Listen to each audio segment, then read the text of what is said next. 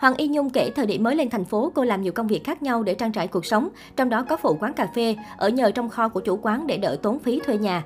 Mới đây, mini show lụa đào của ca sĩ Hoàng Y Nhung được tổ chức tại phòng trà Đồng Giao với sự tham gia của nhiều ca sĩ khách mời nổi tiếng như Lưu Chí Vĩ, Bằng Cường, Hồ Quang Hiếu, Châu Khải Phong. Được biết, đêm nhạc được tổ chức vào đúng sinh nhật của giọng ca quê Cà Mau. Đây là dịp để nữ ca sĩ tri ân những ân nhân, những anh chị đã luôn đồng hành hỗ trợ cô trong suốt 11 năm theo đuổi nghệ thuật.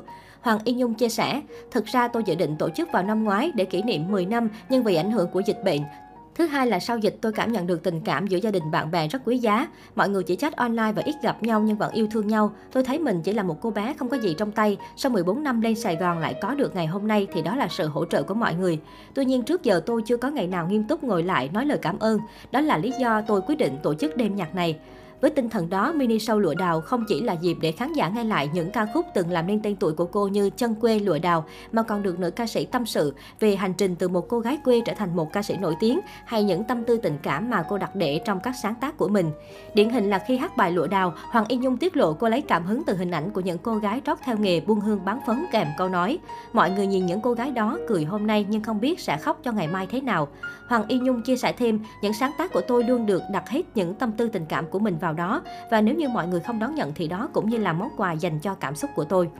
Hay khi chia sẻ về khoảng thời gian chật vật trước khi nổi tiếng, Hoàng Y Nhung kể cô xuất thân từ một gia đình công chức. Tuy nhiên vì hoàn cảnh gia đình khó khăn, không có đất ở, phải sống lên đen trên sông, nên cô quyết định lên thành phố thi vào trường kiến trúc. Bản thân nữ ca sĩ từng có thời gian giận mẹ vì chỉ cho mình vài chục ngàn làm kinh phí dự thi. Tuy nhiên khi nghe câu chuyện ba ruột chia sẻ, cô đã thay đổi cách nhìn nhận. Với mấy chục ngàn đó không là gì hết, nhưng đó là bữa ăn của ba mẹ trang trải trong ngày, cô kể. Hoàng Y Nhung kể thời điểm mới lên thành phố, cô làm nhiều công việc khác nhau để trang trải cuộc sống, trong đó có phụ quán cà phê.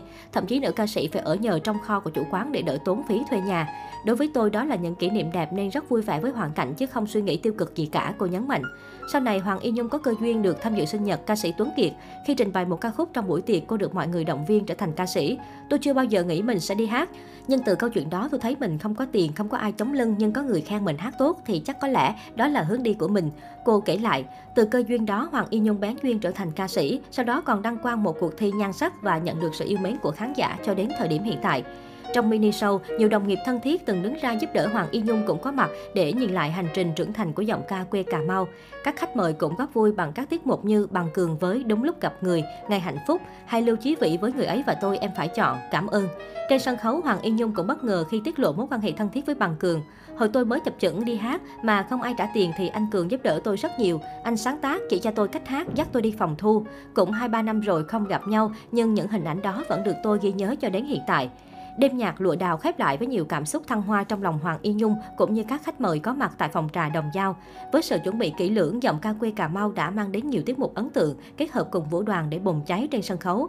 Đây cũng được xem như sự bù đắp lời cảm ơn trước những lời động viên giúp đỡ của mọi người dành cho Hoàng Y Nhung và cũng là lời khẳng định về sự nghiêm túc hơn trong âm nhạc ở tương lai. Trong thời điểm dịch bệnh, việc Hoàng Y Nhung tổ chức mini show tri ân những người từng giúp đỡ mình được xem là quyết định táo bạo. Thậm chí nhiều người còn cho rằng nữ ca sĩ có đại gia chống lưng.